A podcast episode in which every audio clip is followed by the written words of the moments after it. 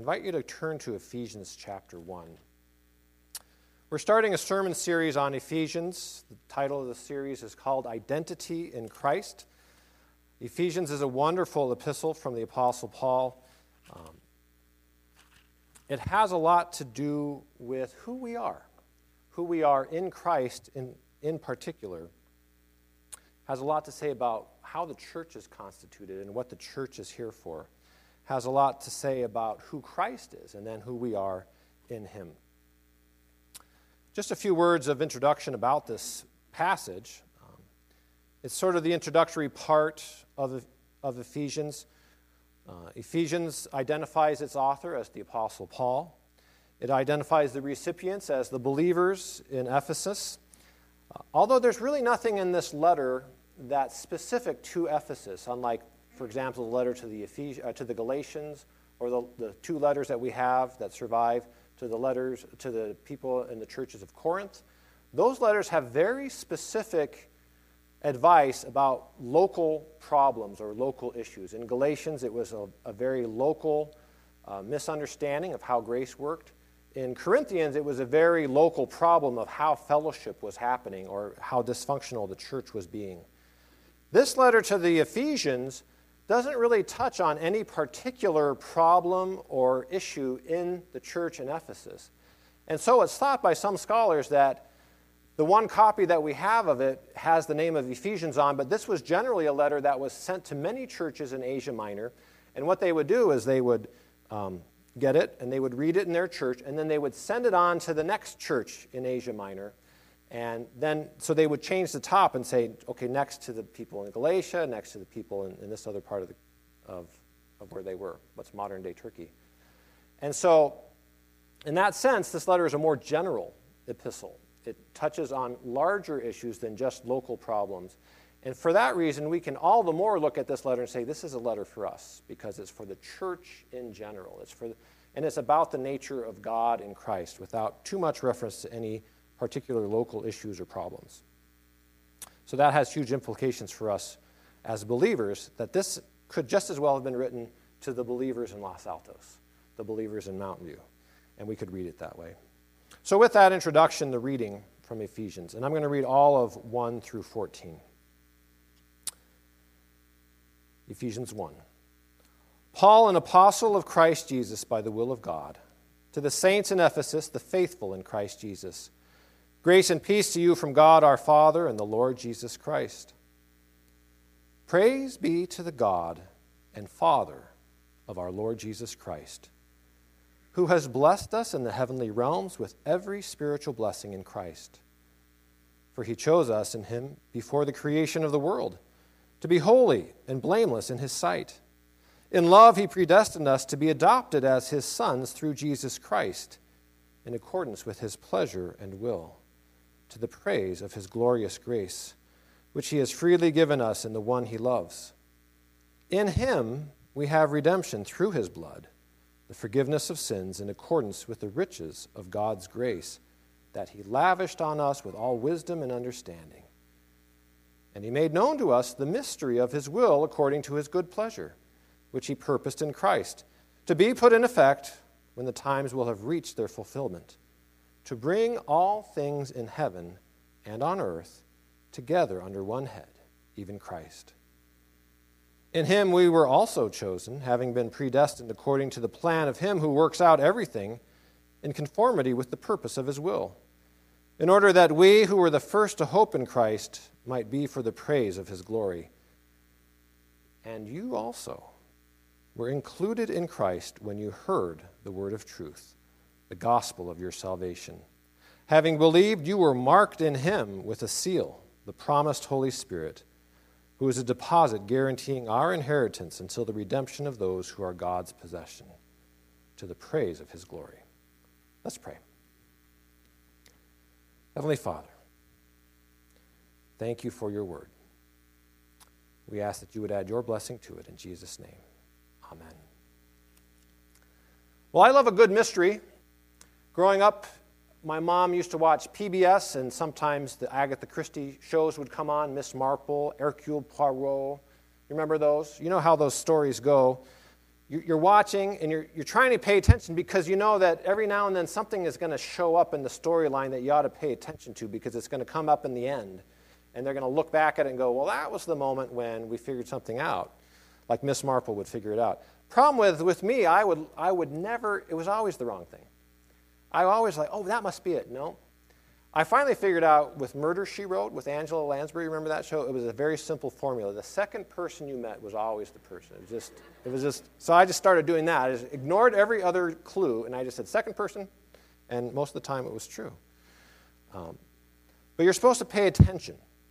And at the end of all these mysteries, everyone. Have you noticed everyone is in this room? They just somehow got gathered there. Either they got called in by Miss Marple, or they, the police brought them there. Somehow some force draws them all to this one room, and they're all looking around. And Miss Marple is slowly unfolding the story, but she doesn't tell you right away it was him. No. She goes back and says, Well, remember back then when this happened. And then if you're watching it on TV, you get this helpful flashback, you know. Oh, there. And they show you the exact same thing, but in maybe in greater detail. And you go, Okay, there.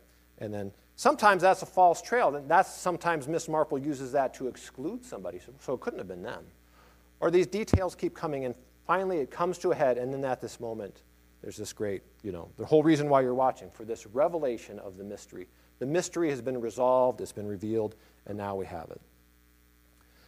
People were interested in mysteries when Paul wrote this letter to the Ephesians. There were a lot of other competing religions to Christianity and Judaism at the time, and several of them were what are known as mystery religions. The whole basis of those religions was an idea that there was a mystery inside the religion.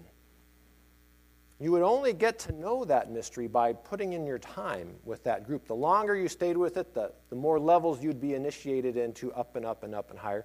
We have organizations like that even in modern time. The longer you're in it, the more the secret handshakes and mysteries they tell you. They were really popular. And, but Paul is using the language of mystery, and he does use the word mystery in this passage.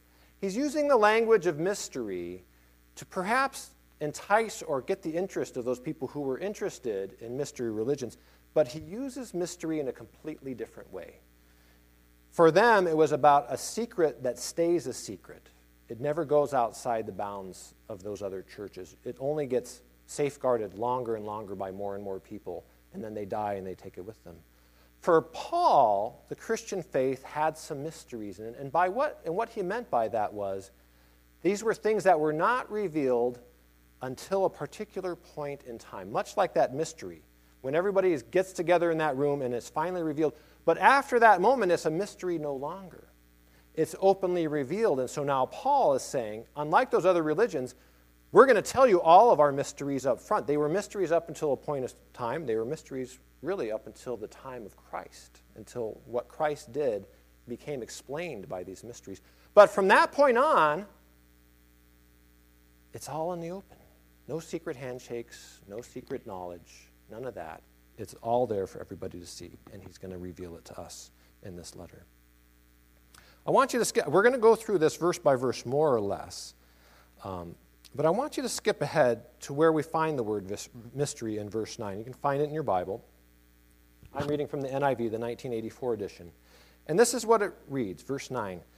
And he made known to us the mystery of his will according to his good pleasure, which he purposed in Christ. Now, instantly, if you're reading that, your ears should kind of go, oh, okay, this is great. There's a mystery somewhere in here. There's something, there's something, going, there's something going on. The Greek word for mystery, this is just going to blow you away, the Greek word, who knows the Greek word for mystery? No, it's okay. The Greek word for mystery is mystery. It's that simple. This is one of those ones where you don't have to be super, like, act like you're smart to, to know it. We've just borrowed that word completely from Greek. That word mystery in the Greek text is mysterion. And it means several things, but one of them is something that was hidden for a certain amount of time, but after which it was revealed. And that's how Paul means it here. There was a mystery and this is what it is. You have to read into verse 10 to get to it, which he purposed in Christ to be put into effect when the times will have reached their fulfillment. In other words, that moment in the room where Miss Marple reveals it all. And here it is.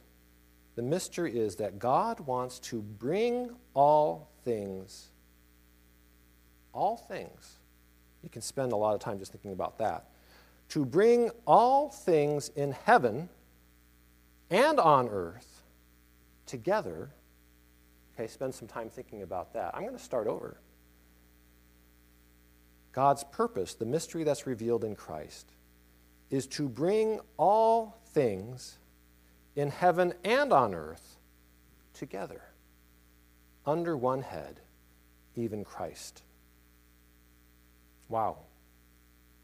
This passage is going to be the lens through which we look at the rest of the book of Ephesians as we go through this Ephesians sermon series. Is this verse right here?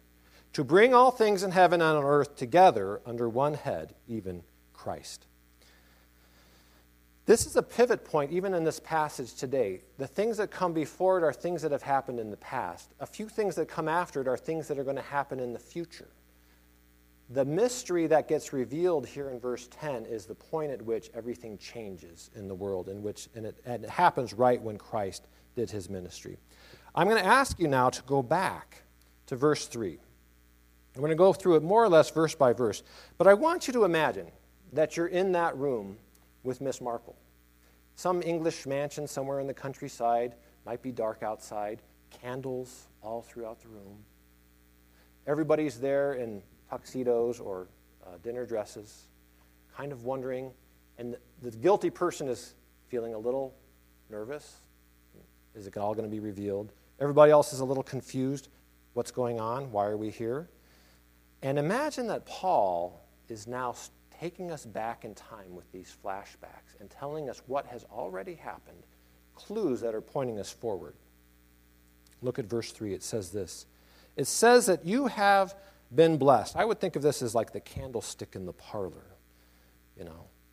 Uh, you've been blessed with spiritual blessings, not necessarily material ones. You've, you've, everything that you need for the spiritual journey that you're on has already been supplied to you. There's a clue that you've received already. And notice that this is in the past tense. Already, Paul is talking about something that's already happened for people who are believers. So there's an assumption here that if you're a follower of Jesus Christ, you've already received something, which is a spiritual blessing. Verse 4 If you're a follower of Christ, that means that you've also been chosen a long time ago. To me, this is like the letter opener in the study. What does it mean? Well, we'll find out later on. There's just a clue pointing us forward. What does that mean? Again, we, there's so much in here to look at. Verse 4 For he chose us in him before, before the creation of the world. Wow. I know there's some physicists in this room and some people who are really into science. And I want you to think, and even if you don't understand all that stuff, we all understand this idea of, of how science believes that the universe began. And, and on, quite honestly, I wasn't there, so I can't tell you if it happened. I don't think any, I mean, in a way, we were all there. I'm going to get to that. But I wasn't there to see it happen. But I'm going to go with what science says about it, just, just as an example. If there was a singularity in the universe a long, long time ago, and by a singularity I mean that all the matter and all the energy in the entire universe was compressed into one tiny, tiny space. Physicists, have I gotten that right? That's a singularity. There's only one of them. And that God was holding that together with his mighty power. Imagine how much power it takes for God to hold that together. And that it flew apart at the moment that he said, Let there be light. And at that moment, a violent eruption of matter, energy, and light, and it flew apart at incredible speeds but in that flying apart at the creation of everything, it already contained the designs of you and me, each of us individually. That's hard to believe, isn't it? Do you believe that you were created before the creation of the world, that God designed you before the creation of the world? I'm going to read it again, verse 4. For he chose us in him before the creation of the world. How could God know from this tiny thing from which all our universe, we believe, has come, that God had chosen each of us to be here this morning, to be born, to live and breathe in this world. That's amazing. Okay, let's I mean let's just wow, right? That's just crazy. But we believe that about God. God is that powerful. God is that amazing. God is that incredible. You know what, what's a lot easier to believe is deism. Deism is what a lot of the founders of our country believe this idea that God created the universe, and that was pretty much exhausting for him, so he just, he just let it go. He's all right, okay, we're done with that.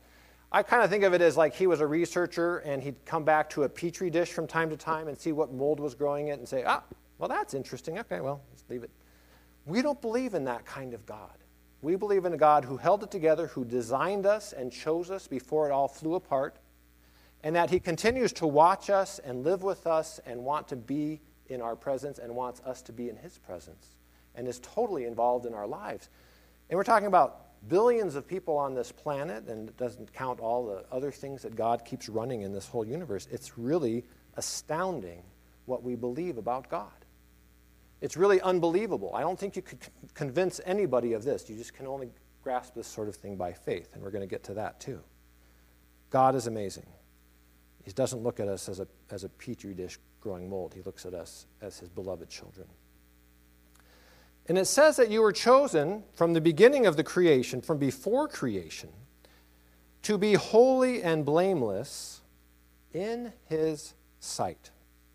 There was a reason for this. And the reason was to be in relationship with God. Now, notice it says holy and blameless, which is great. Again, Paul is saying something that's already happened. He's talking in the past tense. He chose you to be holy and blameless. That means when he's speaking to Christians, he's speaking to people whom he believes are already holy and blameless in God's sight. You have to be holy and blameless if you're going to be in the presence of God. That's something we believe about God. If you're in the presence of God and you're not holy and blameless, you're just going to vanish in a puff of smoke and ash and fires. It's going to be a mess. You don't want to go to God's presence unless you're holy and blameless and pure. Now, it's interesting that his goal was not purity, his goal was not our holiness. No. The goal of following Christ is not to become pure, it's not to stop. Uh, smoking and chewing and going with girls who do and going to R rated movies. That's not the goal of Christianity. It's not the goal of following Christ. The goal for God was to bring us into his presence so that he could have a relationship with us. But the only way God could do that was to make us pure and holy and blameless. And so purity, holiness, blamelessness, blamelessness, those are all side effects of God's ultimate goal of bringing us into his presence to have a relationship with Him. He makes us pure so that that can happen. As we transition from verse 4 to 5, we see that this occurs because love. He predestined us uh, in love, He predestined us to be adopted as His sons through Jesus Christ.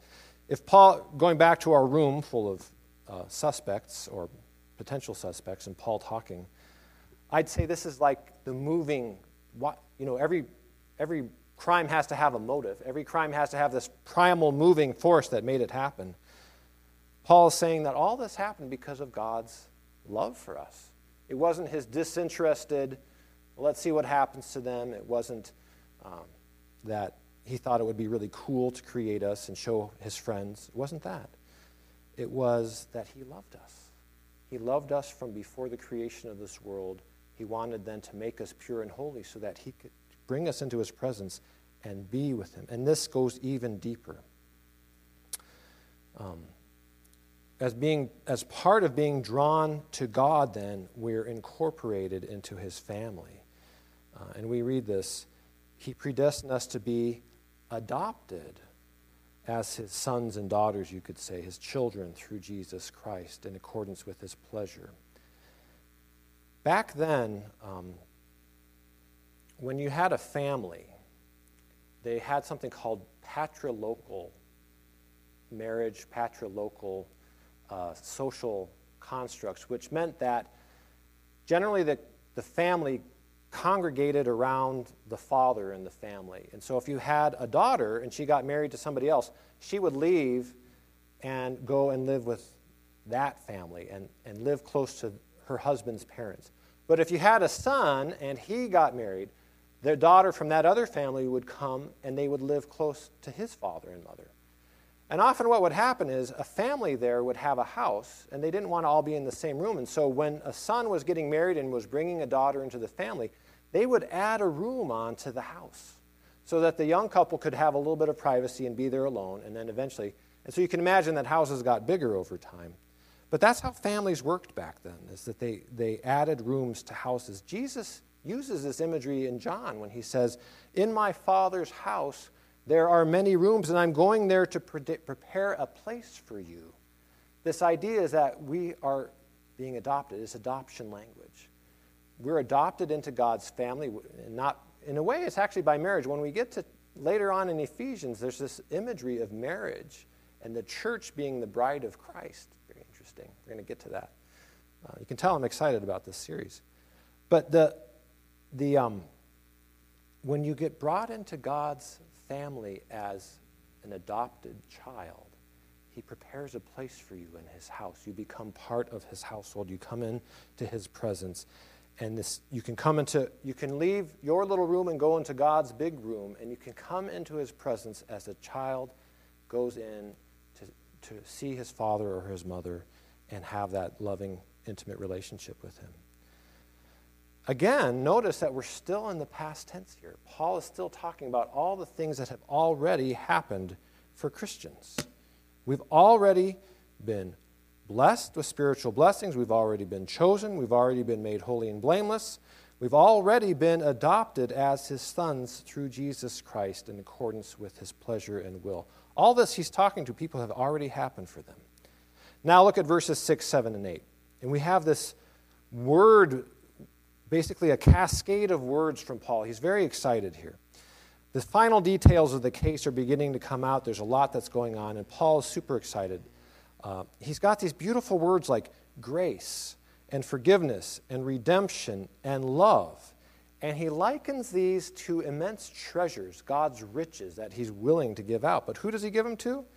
These, these are these are things that are, to use another Bible image, about the man in the field. If you know this story, if a man finds a treasure in a field, he goes and buries it again, and then he sells everything he has so he can buy that field and have this treasure. That's how great this treasure is. But here we find that they're given to us freely and lavishly and out of the riches of God. Paul uses these, these words of giftedness and giving, and I just love that word lavishly. Uh, it's, it's lovely verse 8, that he lavished on us with all wisdom and understanding. God lavishes grace and forgiveness and redemption on us as out of the storehouse of his riches, and he gives us all of those things, including wisdom and understanding. What a gift. So, this is all these things have already happened. As a believer, you already have all these things. You, you possess the riches of grace, of forgiveness, of redemption. They're all yours. Now, we get to verse 9 again, that pivot point. He made known to us the mystery of his will according to his good pleasure, which he purposed in Christ. And again, verse 10 to bring all things in heaven and on earth together under one head, even Christ. And again, it's not a secret just for its own sake. It's not a secret to have a secret handshake. It's not a secret mystery so that you can have a club that's exclusive. Actually, it's quite the opposite. The secret is that things that were apart are being pulled together. That old distinctions between races, between all sorts of different kinds of people, between God and man, are all being taken away, and everything is being brought under the lordship of Jesus Christ. That's the lens through which we look at this rest of this verse, uh, the rest of this book, pardon me. I'm excited about this. There's a lot going on here. Um, and I want you to keep coming back Sunday after Sunday because we're going to explore a little bit more. I want to give you a glimpse of what we've already heard, and then I want to talk about what we're going to hear in the weeks ahead. Um, and so, Paul, just to finish up that other metaphor, Paul has now finished the crime drama in this room. He's saying the mystery is solved, but it wasn't a murder. the mystery is solved. It was that Christ is going to bring, God is going to bring all things together under the lordship of Jesus Christ. And instead of people going home going, ah, okay, I should have paid more attention to some of the details, I guess that mystery is over, we've solved it, and I can just file it away. Paul's saying, no, there's a future component to the solution to this mystery. There's a future that is going to look very differently.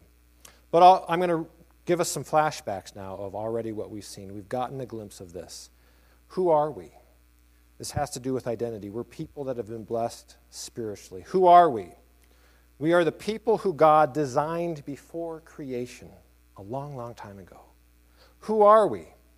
We are people who have been purified so that we can come into God's presence and live in his household as adopted children. Who are we? We're people who have received the lavish riches of God's redemption, forgiveness, and grace through the work of Jesus Christ on the cross. So, in the coming weeks, we're going to talk about what all this means. How does this project us forward? And Ephesians is going to have a lot to say.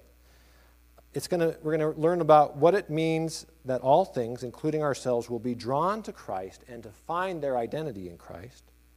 We're going to see how this guides our interactions with people who are not yet in Christ. It has a lot to say about that. There's a lot in Ephesians about how this guides our personal conduct in the body of faith and in our own families. And we're going to see how our faith is intimately tied up with this beautiful and, blah, and flawed institution that you're sitting in right now, the church. The church is talked about in Ephesians. The church is called the bride of Christ. The church has an important mission in this world that God desperately wants to use to reach people who don't know Him yet, to bring them into his presence. So, come back and hear more. Listen online if you want. And I hope I've, we've seen enough clues that the mystery is still, there's still more mysteries in here. In fact, Paul uses the word mystery several more times in Ephesians, and we'll, we'll un- uncover a few of those together. But come back um, to hear about how our identity in Christ is going to work itself out in our personal lives in our interactions with other believers, in our interactions with non believers, and in our interactions uh, with God our Father and His Son Jesus Christ. Let's pray. Heavenly Father, thank you for your word. Thank you for your servant Paul, who sent this so long ago to the people in Ephesus. Help us to find our true identity in you. And we ask it in Jesus' name.